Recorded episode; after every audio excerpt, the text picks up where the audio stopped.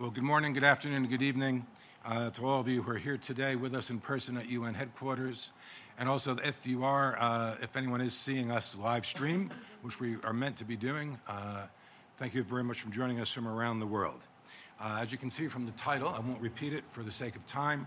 Uh, we have, uh, and we have an ambitious program today. We do have one late addition. Ambassador Khan from Indonesia is with us today and he's very welcome to. We thank you for coming to us so soon. Uh, my colleague David O'Connor will moderate. I'll just say a few words. I'll be brief because we want to hear from our panel. Uh, we'll have some video recordings for you. Uh, and then, of course, we want to be able to take questions uh, from the audience. Uh, now, the side event was conceived uh, with the support of the permanent mission of Belize to the United Nations and the permanent mission of the Dominican Republic to the United Nations, and with special thanks to Cindy Novello of the Belize mission and Claudia Maria Mansfield Perez from the uh, Dominican Republic mission. Uh, without their efforts, this event would not have uh, been able to take place today. Uh, for those of you not familiar with Stakeholder Forum, it is an international not for profit NGO accredited uh, with consultative status with the United with the uh, with ECOSOC since 1966, accredited with the United Nations Environment Program since 2005, and, and an observer status with the uh, network, the United Nations Framework Convention on Climate Change. Stakeholder Forum has, for more than 25 years, been a bridge between those who have a stake in sustainable development and the international forums where decisions are made in their name. Now, before I, I, hand over to David, I'd like to just say a few words about what we hope to consider in the next hour or so. Uh, while this event will focus on SDG 7, uh, ensure access to affordable, reliable, sustainable, and modern energy, uh, progress on this goal is crucial for achieving all of the Sustainable Development Goals, or certainly almost all of them. In this regard, the importance of integrated approaches needed to implement the 2030 Agenda is crucial, and it is, of course, one of the headline themes of this HLPF. We must identify ways to, explore, uh, to exploit positive interactions and mitigate trade offs among goals, including for forging inclusive multi stakeholder coalitions behind programs of accelerated action uh, identif- identifying ways to empower communities, enabling sectoral actors to work together, and building cross-sectoral alliances that can be strengthened, that can strengthen the economic, social, and environmental aspects of the SDG implementation is essential. To not do, to, to not do so is to ignore a threat that, uh, to our well-being that is all too real. For example, it's nearly a year since the unprecedented floods in Pakistan in, 2022, in 2022. And in that same year, Madagascar, in one month, endured four typh- ty- uh, typhoons. And these are just two of the countries uh, that, you know, where countless climate change driven disasters over the past year or two uh, and the past decade have taken place. Not at all to minimize the, uh, the risk and threat to small island, low lying small island states and low lying coastal communities, which are, of course, crucial uh, in this effort to achieve the SDGs. The Caribbean, um, to two of our host missions today, uh, Belize and the Dominican Republic, continues to endure more than uh, and, and, much more vulnerable than it has before to hurricanes of ever increasing strength. According to one report in 2018, hurricanes in that region are twice as strong as they were 60 years ago. And just this week, less than 48 hours ago, here in the United States, where opinions around the changing climate are divided, sadly, by political lines, torrential rainfall in the very prosperous and idyllic state of Vermont uh, showed that catastrophic floods can happen anywhere, not just near rivers and oceans. Uh, and now in Phoenix, Arizona, in the, state, in the state of Arizona, the region is now in its 12th straight day of 110 degree Fahrenheit temperatures. Uh, and of course, uh, and resources are being stretched very thin. And just on Monday, according to a study published in the journal Nature Medicine, more than 61,000 people died because of last year's brutal summer heat waves across Europe. Then the Canadian fires, the California fires, uh, the extreme heat in Mexico. Without, I could go on all day, and we all, you all know just how serious it is. So, despite such a grim state of affairs, I'm hopeful that we'll hear examples of renewable energy and energy efficiency initi- initiatives in Belize and the Dominican Republic and elsewhere that could be replicated and someday ease the devastation felt by so many uh, around the world by the changing climate. Now, um, let me just quickly um, Now, uh, before I hand things over to David, uh, Ambassador Fuller, uh, you know, as Belize is the official organizer of this event, and you're our de facto host, would you like to say a couple words before we get started? Uh, thank you very much. Uh, and indeed, just briefly to say, welcome to this event, co-organized with the Dominican Republic and Belize. Um, the issues of renewable energy are, of course, very important uh, for, the, for the DR and Belize, as we are small island developing states uh, within the Caribbean. And uh, we uh, always say uh, in our climate change negotiation process the importance of limiting global warming to 1.5 degrees Celsius. And uh, we say that even though we ourselves are not the biggest emitters of greenhouse gases, but we want to show the world that if we can transform our energy sector uh, from, uh, fuel from fossil fuel dependence to renewable energy, then the rest of the world can do likewise. In particular, those who are the major emitters around the world. Uh, so we're hoping that through these events uh, like these, uh, indeed, we can influence what occurs in, in, other parts of the world that we can make that transformation uh, from uh, fossil fuel-based uh, energy to renewable energy. So welcome indeed to this event, and I look forward to interacting with you in the next hour. Thank you.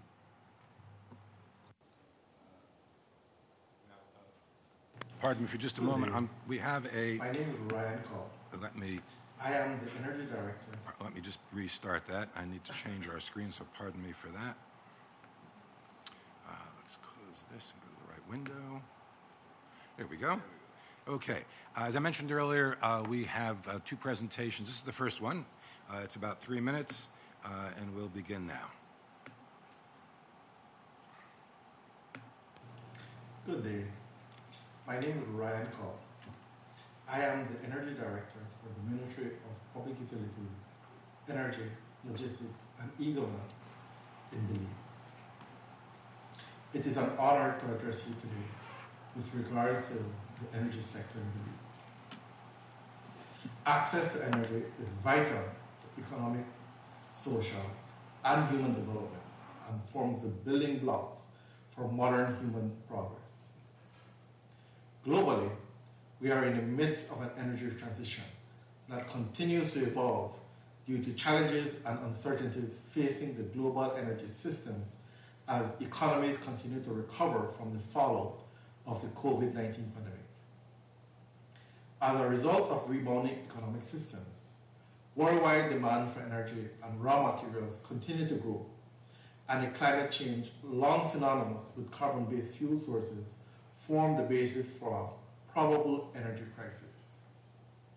Unfortunately, these challenges are real and immediate. The coming years will likely see a rapid changing energy landscape as countries accelerate the transition to a low carbon energy pathway. This process encourages governments and energy stakeholders to undertake an urgent review of their strategies and energy policy development. To accomplish the essential market transformation necessary to cope with these challenges, countries must place more focused attentions on adopting a holistic approach to energy resilience and security, and the use of advanced and distributed energy technologies. In Belize, renewables represent more than 53% of our total electricity consumption in 2022, and almost 90% of in-country generation. As we look to meet our 2030 targets, Belize will need to increase in-country generation by the way of new renewable energy installations. Currently, the majority of electricity generated in-country come from renewable sources, such as hydro and biomass plants. Our 2030 goals have us generating over 75% of electricity from renewable energy sources. To meet our ever increasing demand and achieve energy security, Belize will need to invest heavily in solar voltaic plants and grid tied storage systems. We must also diversify generating sources and introduce mechanisms to allow for distributed generation. The objective is to make our power system much more flexible, interconnected, and consumer centered. This requires an important transformation of the grid. We will need to be innovative in smart grids, in demand response, and in energy storage. These objectives may sound ambitious, but the stakes are too high not to be ambitious. The political momentum is there. The focus of Belize's energy policy, and in particular on renewable energy and energy efficiency, illustrates the government's commitment to supporting this transition. As we move forward, we are confident that renewable energy will play a decisive role in achieving sustainable development and a climate safe future. Thank you.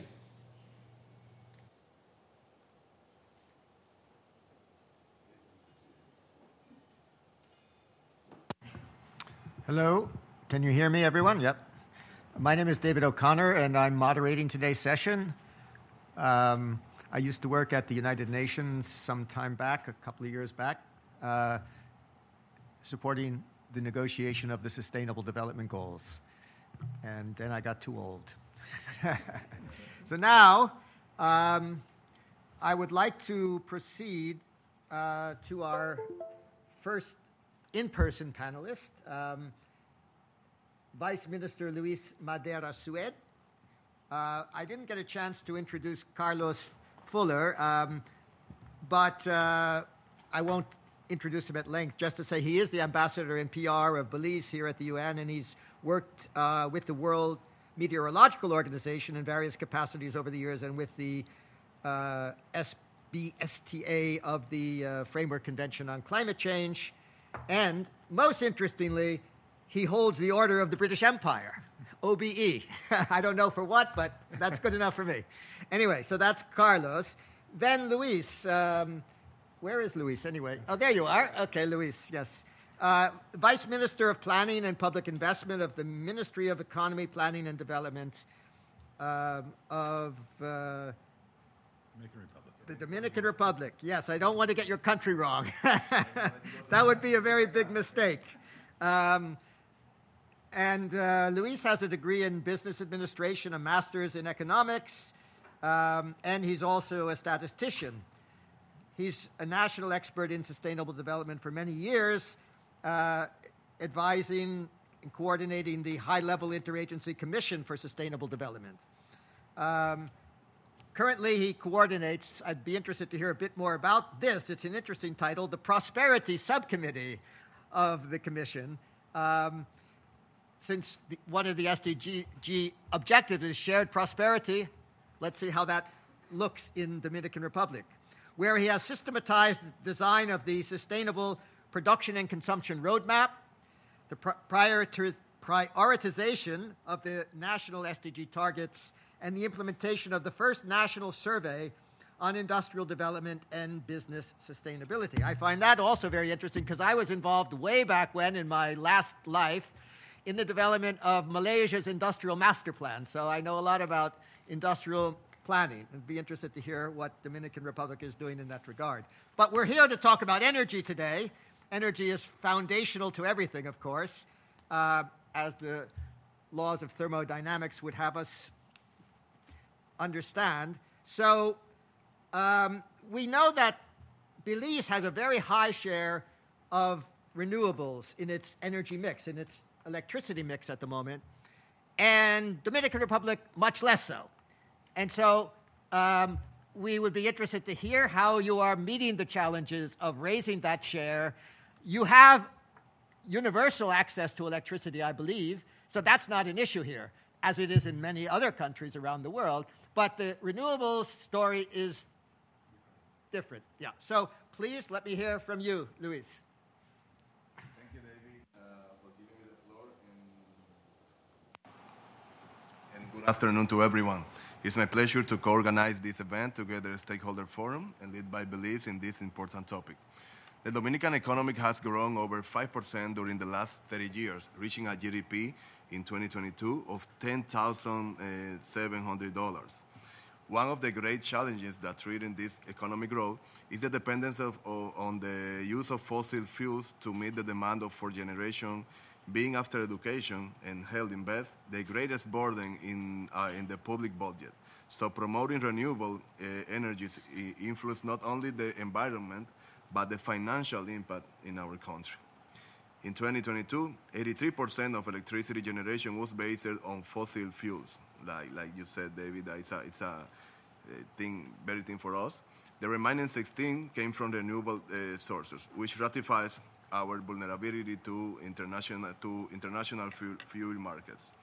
Given this scenario and the increase of, in the demand of electricity given by the great economic growth, it is necessary to implement far-reaching uh, uh, reforms at the political, institutional, regulatory, and financial levels that contribute to increasing the proportion of renewable energies in, and improving and improving the, the country's energy efficiency. In this regard, Dominican Republic has, has a climate goal that by 2025 renewable uh, energies contribute 25% of the electricity generation and 30% by 2030.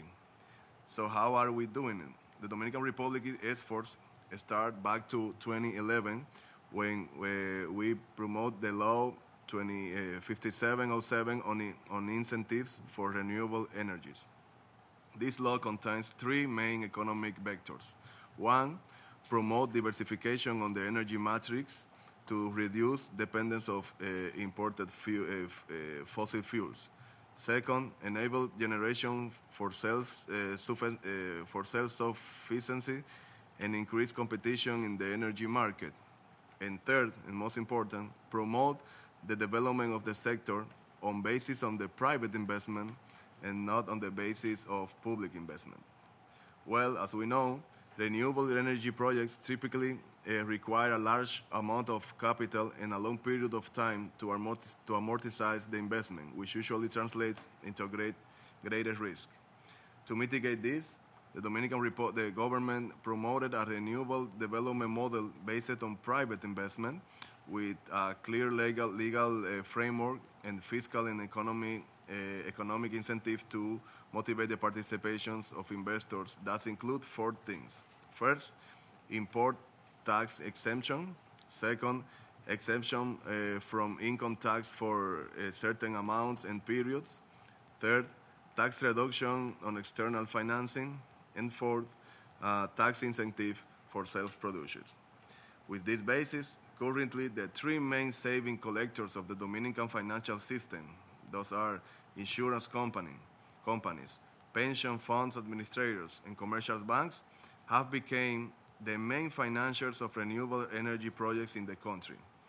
That's why electricity generation from renewable energies in the Dominican Republic is not big enough, but has grown exponentially with an, with an installed capacity that now reaches uh, 852 megawatts compared to the 33.5 megawatts in, in 2011 when the first wind energy project was installed. Of the total of the 852 megawatts, 49% correspond to wind energy and 47.5% to solar and 3.5 to biomass. Like many island states, policymakers and other stakeholders have pushed for diversification of the energy matrix to reduce imports and use of more expensive, uh, expensive and polluting fo- uh, fossil uh, fuels. St- stimulated by a favorable legislative and regulatory frameworks, the private sector has been the main driver in the development of cleaner energy sources.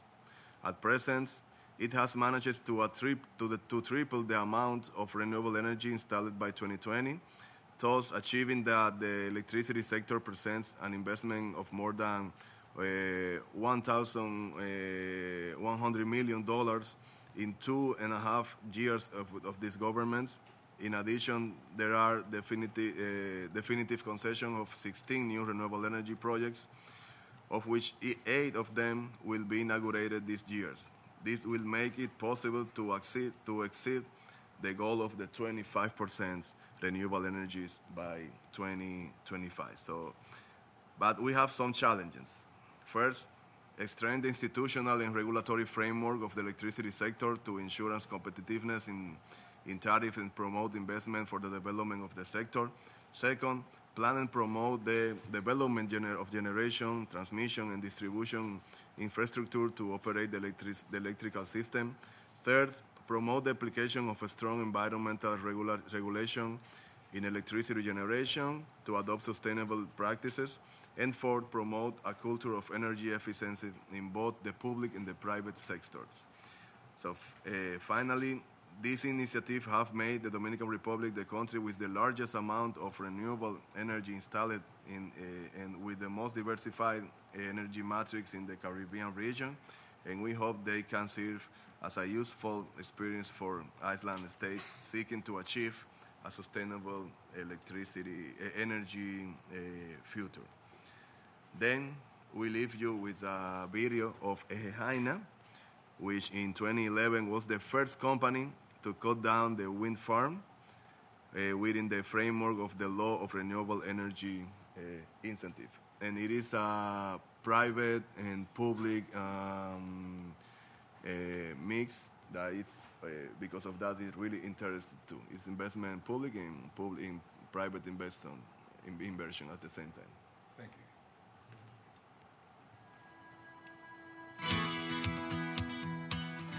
EGE is the largest and most successful public-private company in the Dominican Republic.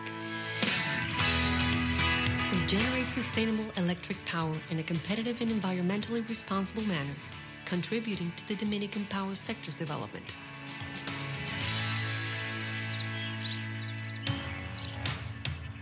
EGE and its subsidiaries have invested over $1 billion in its electric power generation plants since 1999 more than 3,400 megawatts of new capacity have been installed in the Dominican Republic since 2011. EGE developed and operates almost 25% of that added capacity. In 2022, EGE produced around 13% of the energy used by the National Electric Interconnected System and supplied 23% of the energy consumption for non-regulated users through contracts. EGE is the largest private issuer of corporate bonds in the local capital market. The company has obtained more than $1 billion in financing since 2009, half of which have been from successful direct local issuances.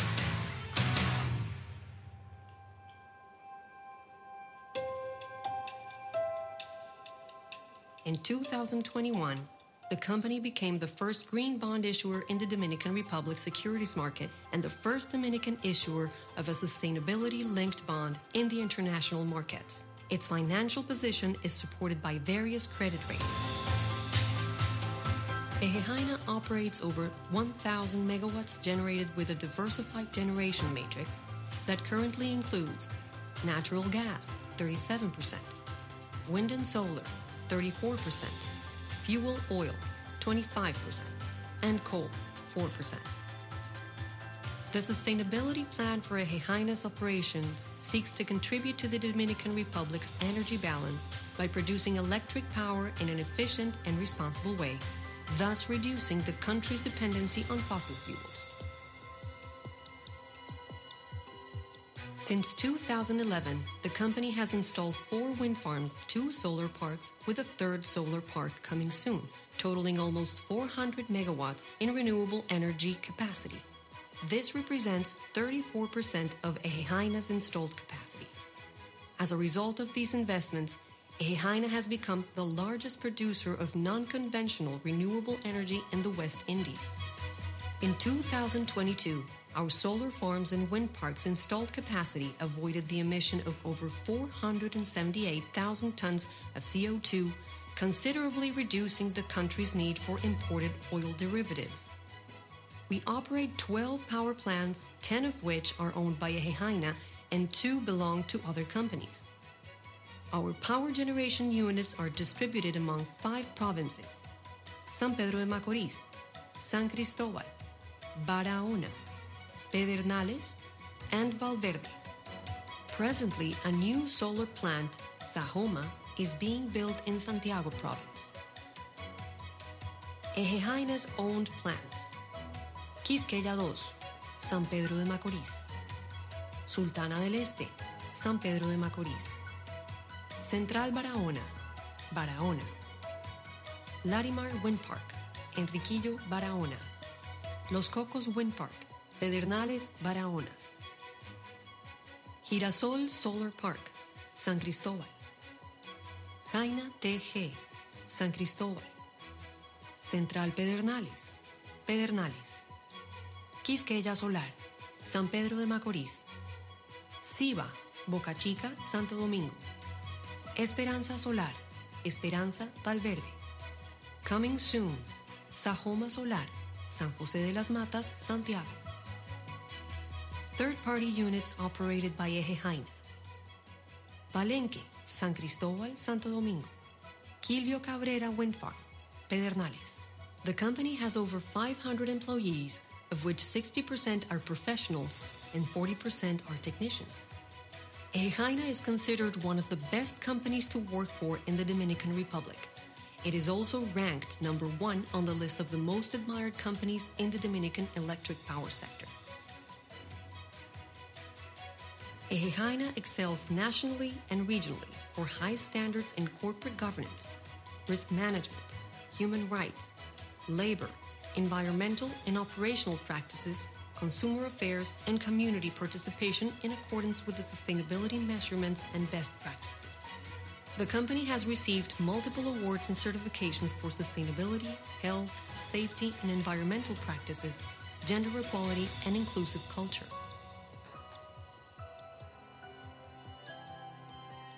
This year, the company will continue focusing on maintaining a high level of excellence in our operations, developing our expansion plan towards 2030, achieving a high financial performance, and reaching sustainability goals in every area of the organization. EGE Haina, energía sostenible.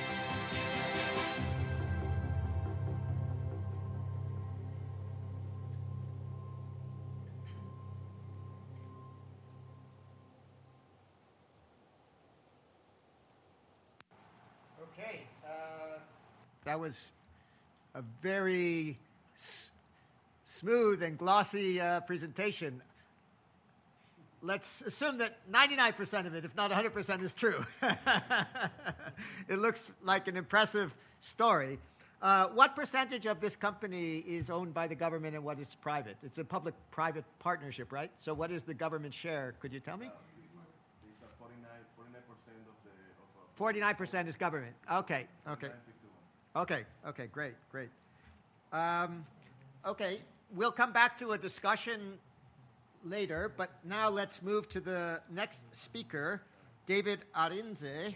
No, uh, it's no. Uh, uh, Ambassador uh, Khan is the next speaker. You have the old. Oh, sorry. Okay, Ambassador, yes, Yusra Khan, uh, who is with the National Energy Council of Indonesia. I don't have a full CV for you, Dr. Khan, but please, you have the floor. Thank you, moderator. Ambassador, let me know when you want me to advance the slides. Yes, uh, you can start. No, thanks. First of all, first of all, I would like to thanks for the opportunity to speak uh, before you with regard to the Indonesian experience on renewable energy development on Indonesia's small islands, case study in Sumba Islands. Two days ago, I was approached by my permanent missions and asked that it was a request to give a contributions to our experience in developing our renewable in our small islands in Indonesia. So I think why not? This is a great opportunity for me to share our experience. Who knows, part of it can also be valuable to support uh, your thinking about developing the renewable energy in small island development state. You can start now. I start with Indonesian overview. As you may know, Indonesia, located between the Indian Ocean and Pacific Oceans, is comprised of 17,000 islands such as Sumatra, Java, Sulawesi, Borneo, and Papua. Is the biggest islands in Indonesia. It is 14 largest country, covering an area of 1.9 million square kilometers with a population of approximately 280 million people spread across 38 provinces. Indonesia is the fourth most populous country in the world. The energy resources in Indonesia consist of fossil fuel such as oil, natural gas, and coal, as well as renewable energy, including solar, geothermal, biomass, and hydro energy. What are the challenges in the electric sectors? First, geographical aspect. As we can see that Indonesia is an archipelagic country, it has become a challenge to build infrastructure across the islands. The demand is predominantly concentrated in Java Islands as the most populous islands. Meanwhile, the energy sources are located all over the islands. Second, construction aspect. Construction of electricity infrastructure require time-consuming permits from authorities, and every development need to be synchronized with spatial planning. Other than that, the land acquisition for the development may take time to negotiate with local societies. Third, the technical aspect. The technical aspect is associated with the nature of renewable energy sources. The supply continuity would be a huge concern, especially if the technology doesn't accommodate the issue. For example, solar and wind energy resources produce intermittent supplies, affecting the quality of electricity system. The issue can be solved by incorporating storage technologies to the system. Fourth, economical aspect. A renewable energy development in Indonesia requires relatively higher investment compared to fossil fuel, particularly coal. B. Furthermore, Indonesia requires competitive finance schemes to support renewable energy development. C. Moreover, electricity prices in Indonesia are still subsidized due to social factors. Therefore, it is crucial to provide affordable tariffs. D. Additionally, promoting domestic content is encouraged, making local content an, an important consideration in renewable energy development. Fifth, social aspect. Support from the local society is crucial for renewable energy development, as they are the most important stakeholders. Capacity building within the local society is still necessary in, is to enhance their knowledge and awareness. So our case study is the Sumba Iconic Islands. A specific case focuses on Sumba Iconic Islands, the islands next to Bali. This program, initiated by the Minister of Energy and Mineral Resources, the National Development Planning Body, and HIVOS from Netherlands, adopts a multi-actor approach. The program aims to involve various stakeholders from the energy and non-energy sectors to contribute to the development of renewable energy and the environment on Sumba Island since around 2010. Sumba is in East Nusa Tenggara province. The province consists of many islands, so the province is archipelagic itself. Sumba Islands was selected as a case study based on the findings of a study at that time, which revealed several conditions on Sumba Islands.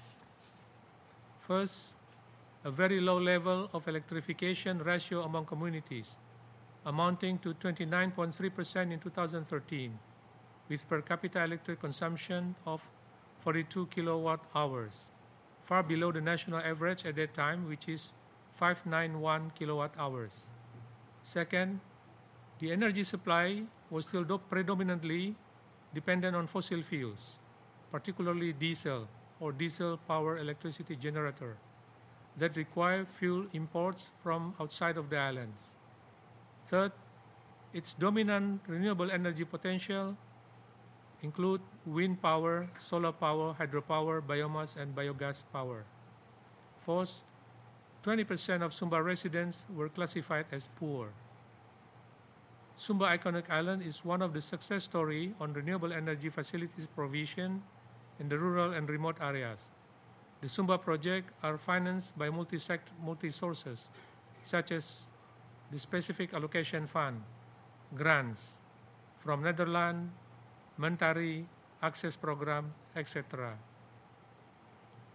Sumba Iconic Island Program Achievement. Sumba Iconic Island Program has significant achievement. Since 2016, the contribution of solar generators has been big, getting bigger due to the existence of solar home systems and communal solar power plants.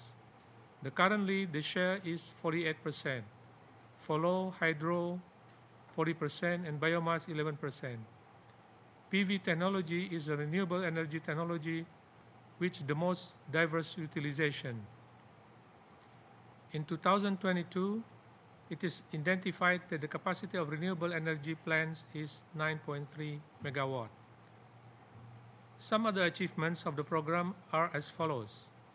In 2010, the electrification ratio was very low. It was about 24.5%. In 2022, the electrification ratio was increased to about 66.8%. Second, renewable energy share in Sumba energy mix is about 20.9%. Prior to 2015, hydropower plant share were the largest on Sumba Islands. Currently, PV technology is widely used for renewable energy applications. Since 2015 and 2016, the contribution of solar power plant has increased due to the solar home systems and communal solar power plants. In 2022, solar energy accounted for about 49 of the island's energy mix, followed by hydropower at 40% and biomass at 11%. Three, there are non-electricity facilities which brings benefit to society.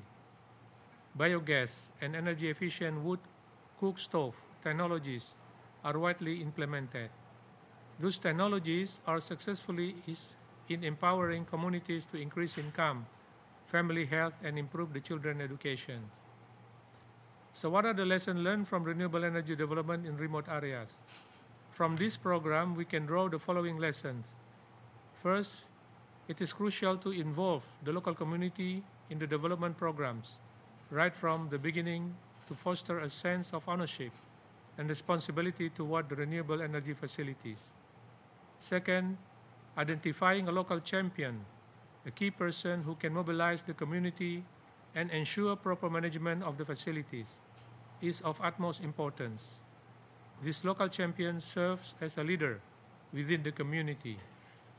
Third, there is an important establishing a formal and legal entity capable of running a business. The developed facilities should be professionally managed to cover costs and generate profit for sustainability. Fourth, transparency and accountability in business management are critical aspects of facility operations. Fifth, the successful project in one location can serve as a model for others. They must be adapted to suit the specific needs of local communities. Six, increasing capacities of providing post-installation support are also important aspects to address the gap between technology's expertise, management capabilities, and public knowledge. Seven, it is vital to maintain strong coordination among stockholders, stakeholders, such as central government, regional government, and state-owned electricity company.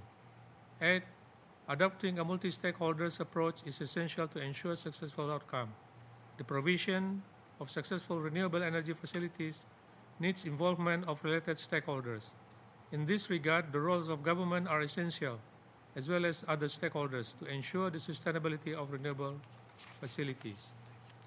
Thank you.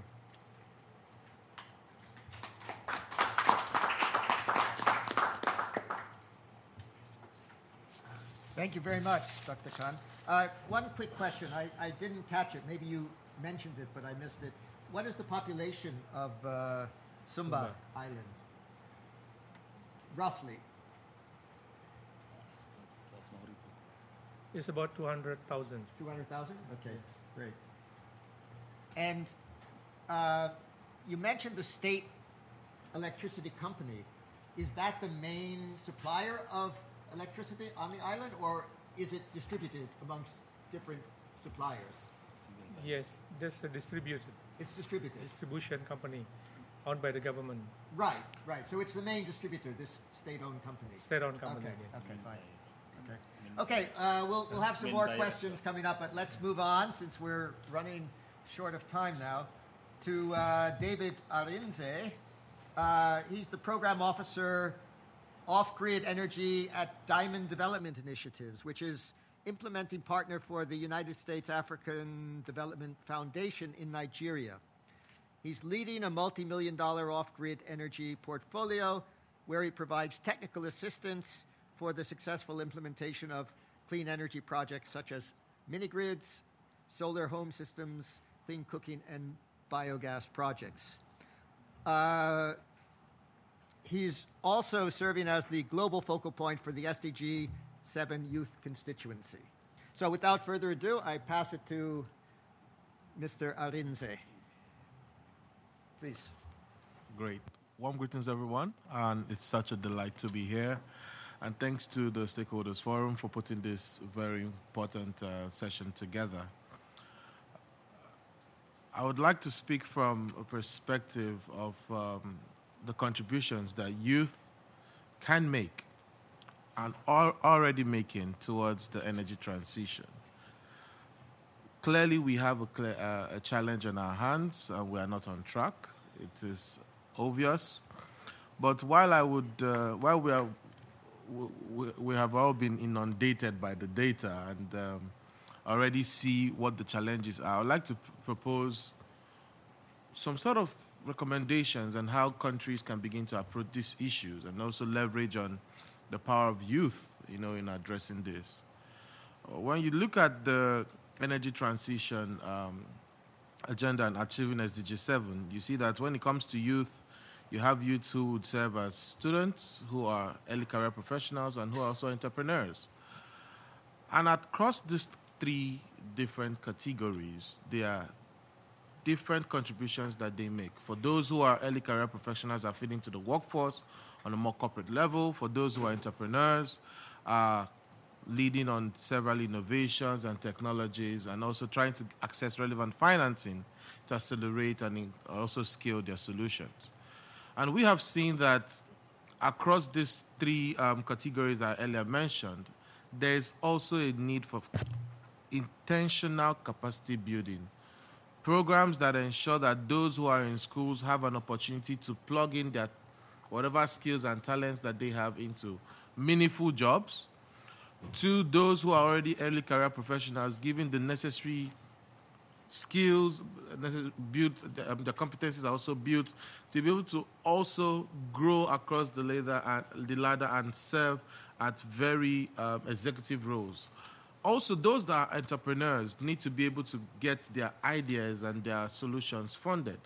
And one thing that we have seen also when I want to focus a bit more on the work that we do even in Nigeria and talking about entrepreneurship, we have seen that even when it comes to companies that are playing at different scales, there are different types of needs. For those who are early stage, you need some sort of type of financing that will turn idea to product. You need some type of financing that will turn some products through multiple levels of iteration. And you also need some sort of financing that would scale up these solutions. At the end of the day, you begin to see that the current financing mechanisms that we have is not one that really encourages this because why do we have um, the kind of gap in terms of financing that is supposed to come into the sector today that we don't have? Because we're trying to unlock private capital we may have governments do their own bit, philanthropic organizations do their own, make their own contributions. But if we do not design this roadmap of energy transition in a bankable and commercial, commercially viable manner, we won't get the kind of financing that we need. And so it is critical that we begin to have this set of conversations and look at things from this lens because energy is a business and it must be paid for. And the reason why you see that till today we still have people who are willing to unlock private capital to fund oil and gas is because it has proven its profitability over a period of time. And so, this is my recommendation to us country governments, friends, and uh, family of um, the Stakeholders Forum. We need to think inwardly. How can we ensure that we support youths or entrepreneurs across playing across these value chains to be able to ensure that they can meaningfully turn relevant ideas that can help make contributions towards addressing the energy transition to be move from that point, from that level to the next level by having a product that can go through multiple levels of iterations. Yes, when you have gone through all of that and you already have a company that shows the level of profitability, then it begins to make sense to any investor, any financiers.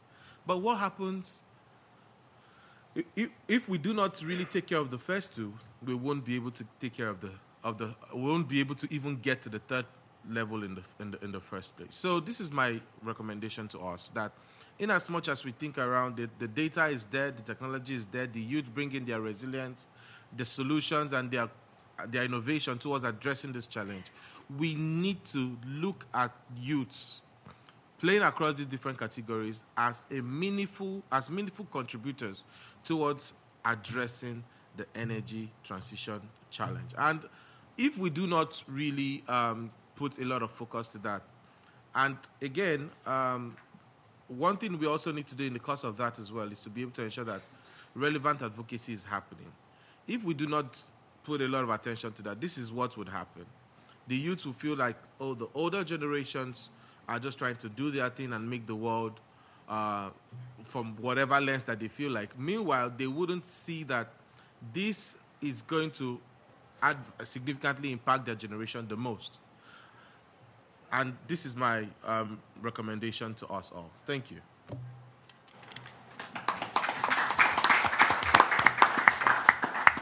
Thank you very much, David. And now, um, Dr. Sok, uh, I just would like to uh, say we have one more uh, guest with us, uh, Miss uh, Krishti uh, Sugbilas, who's come from Mauritius, originally invited, and we weren't sure until the very last minute she'd be able to join us, and she has arrived all the way from Mauritius. So if you wouldn't mind, uh, just make a few, uh, a small contribution, we'd appreciate it very much.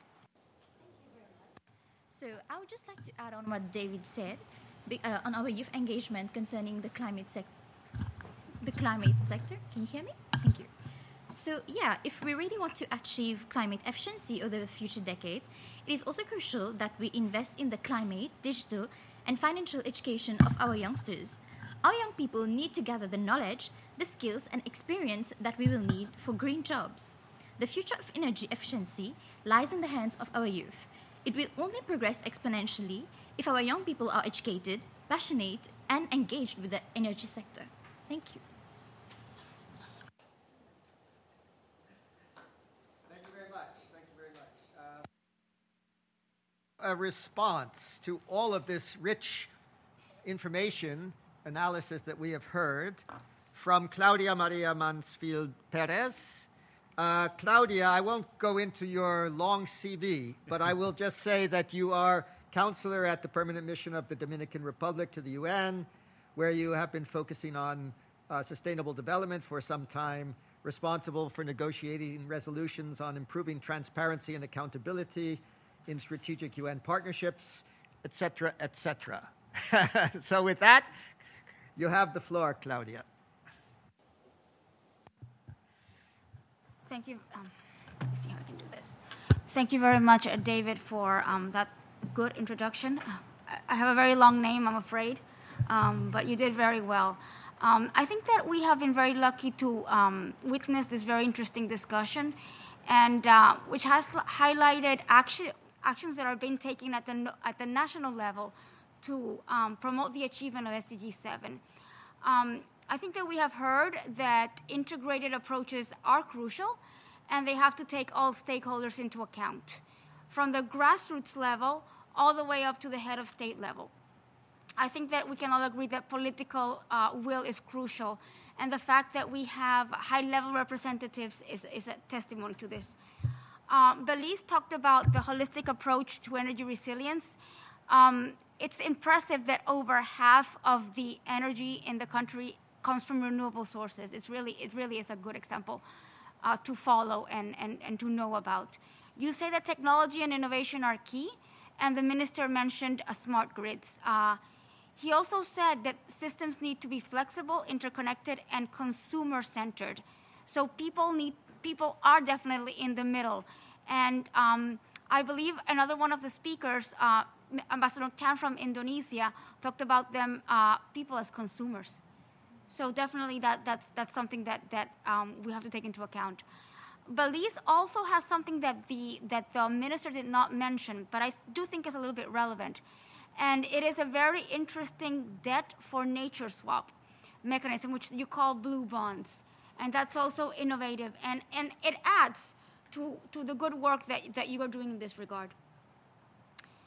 Uh, my own country, the Dominican Republic, uh, well, talks about uh, fact that having a lot of economic growth is a good thing, but it's also challenging.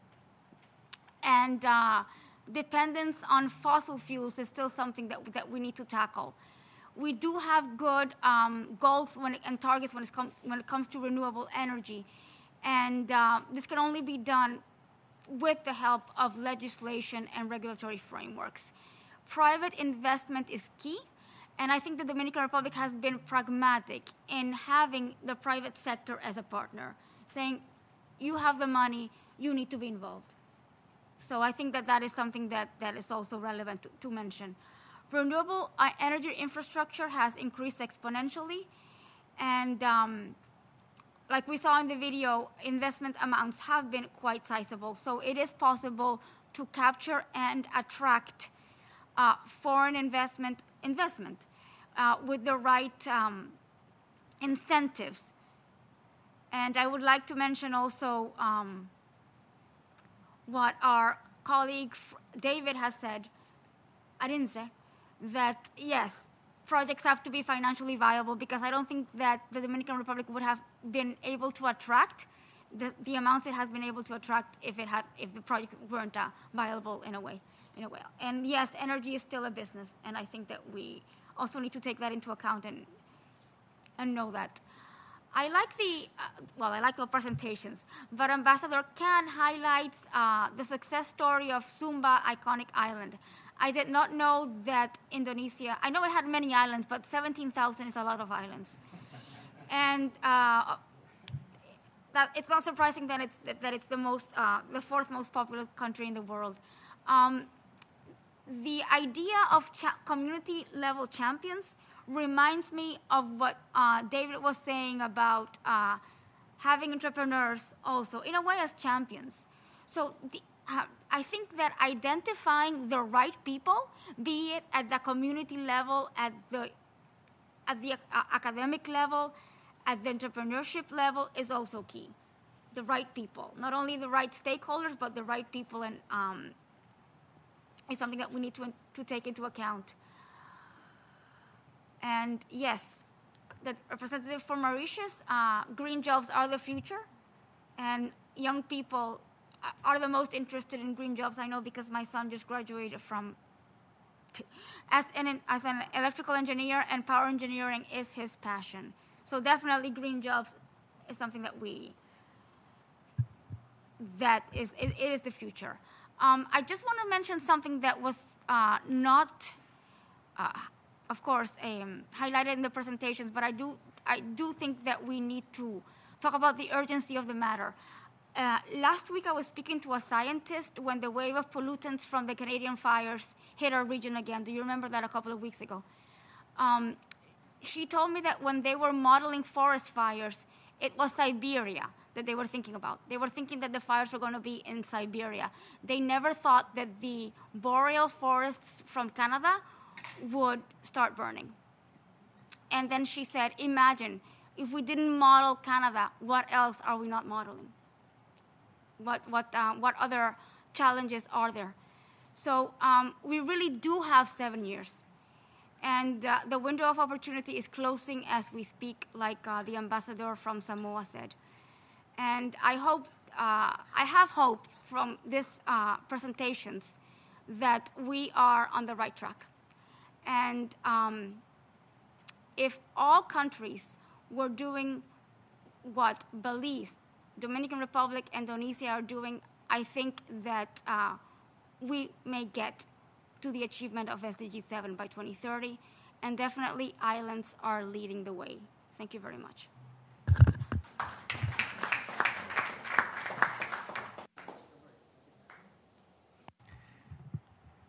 Okay, thank you very much. Um, so, we would like to ask all of you to jump in with your questions, burning questions to the presenters. Who's going to be the first? Yes, sir. Introduce yourself, please. Can you hear me? Yeah. Yeah. Muchas felicidades por la presentación de la República Dominicana. Uh, congratulations, everyone, to the presentation of the Dominican Republic. My name is Valentin Kaki Camaño Rivera, and I am a co-director for Youth Engagement and Leadership for Man Up Campaign Mexico chapter in Mexico. So my question to you is, in the public sector in the Dominican Republic, how many uh, percentages of youth are engaged in the working force? That would be my question. Thank you very much. Okay, perhaps we can take a few questions before we turn it back to the panel for answers. So that's the first question. Let's hear from some other people. Who has a question over here? Anybody? Please, feel free to jump in. Sorry? You want? Yeah. Oh, you want to answer? No, no, no. No. You have a question, Charles? I do have a question. Um, Thank you, David. Um, For the panel, uh, and anyone else who would like to contribute, what you're thinking uh, on a just energy transition for fossil fuel energy workers? Uh, you know, and those less skilled public sector and private sector workers whose livelihoods depend on the current uh, carbon-based, land-based transportation system. How will they deal? How will they fare in the tra- in the transition? Um, any other questions from the floor? Yes, please. Introduce yourself. opportunity while it's here. Um, Suzanne from Ireland, which is a, a slightly different type of small island nation with very different weather patterns. But I'm conscious of, I suppose, the disruptive nature of taking back control of energy generation and energy production back into communities.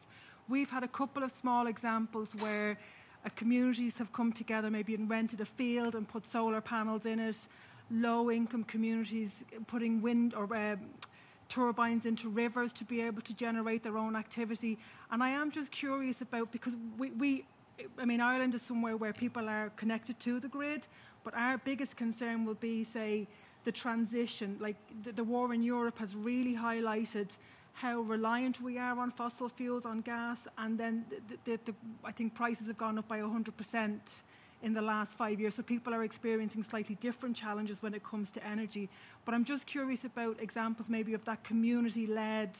And because it is a business, I think that's the disruptive piece. If I actually own the means of production, like that's hugely disruptive. And I'm just curious if there's any other examples of that I'd love to hear. Thank you. Okay. Um, maybe we should come back to the panel who want to jo- join in. Please, Luis. Thank you. Uh, unfortunately, I don't have the question, the, the exact question for the first, uh, the, exact response for the, uh, the first question. Maybe I could take your number or something. I could, I could see about the the uh, the young persons in the in the workforce of the state, right? The, of the private. I don't, I don't remember. I mean.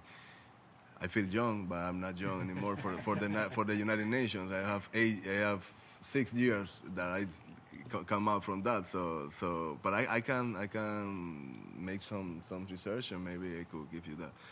About the transportation, it's a it's a big issue for us, and it is a big issue not just because of the the, the transition, if not because uh, it have a big impact also in the finance in the financials um, in our in our um, tax ma- matrix, the um, the fuel uh, is it's a big um, tax for us.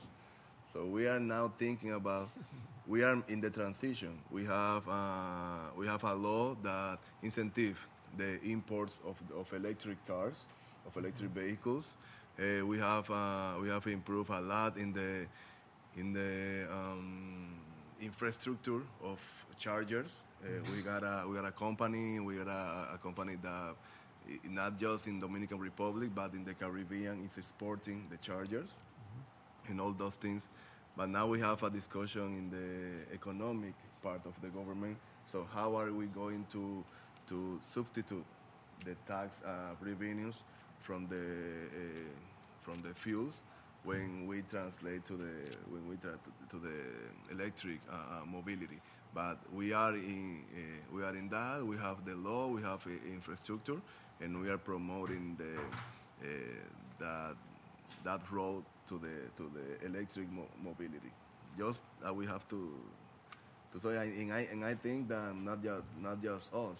I think this is a, a, a, a international problem or th- theme that we have to discuss in this kind of, of meetings of how we are going to to um, to substitute the revenues from the uh, the tax revenues from the from the fuel when we uh, finally convert our matrix of the transportation in an electric tra- transportation.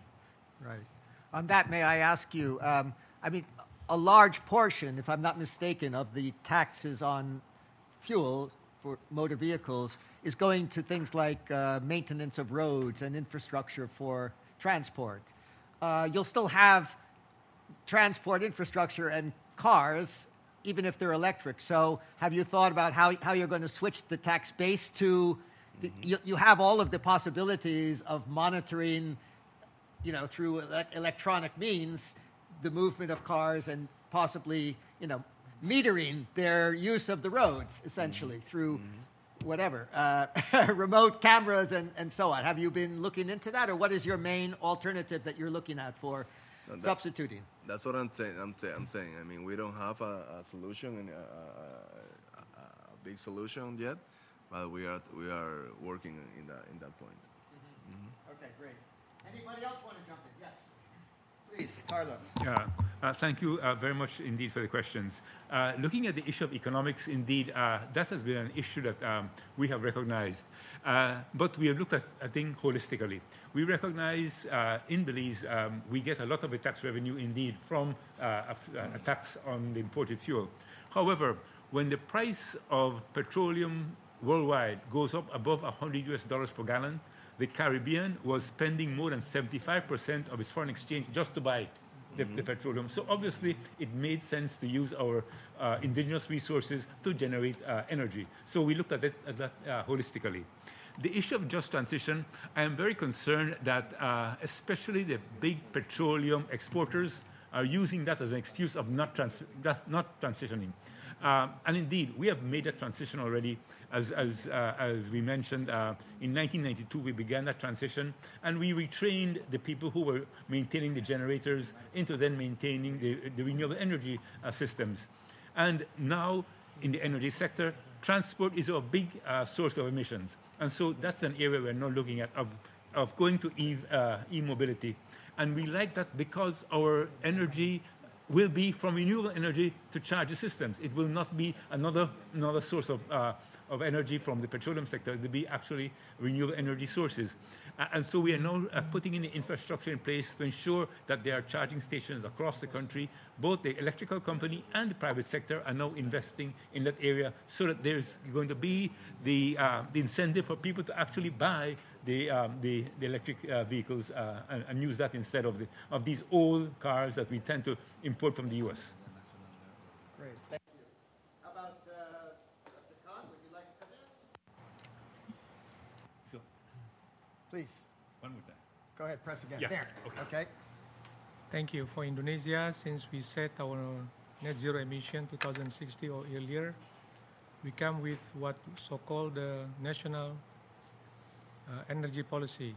In 2014, we set for what so-called the mixed energy, where we set the target to have a renewable energy. Like for example, our target in 2021, we are now for the new and renewable energy 12.2%. But in 2025, we set to have renewable energy by 23%. And 2050 by 3, 31%, where three of them, which is dominantly now used in Indonesia, like oil, natural gas, and coal, will be reduced by the time. And secondly, we are also set the government regulation on early retirement of the coal combustion uh, electricity know. By 2056, we are planned to have off non-coal combustions in our electricity plant. And the third is for the electricity, for the car electricity, vehicle electricity. We also set a regulation that we subsidize for the purchase of the car, of the electric car with the battery. For the car, for the vehicle, we give them subsidize for berapa? pengurangan pajak pengurangan pajak 100 ribu ya. ya About berapa tuh? But basically to reduce the import tax. Yes, uh, there's, there's not only for the vehicle, car vehicle, but also for the motor vehicle. As you know that our motor vehicle population in Indonesia is one, 170 millions. You're talking about motorcycles? Motorcycles. Motorcycles, yeah. So what we are doing now is the program of conversion the engine of the motor vehicle into the electric mm-hmm. motor vehicle based on the battery. Converting the existing vehicle. converting the existing vehicles. You know, we start slowly by, like last year, for example, we achieved about 35,000 motor vehicle altogether.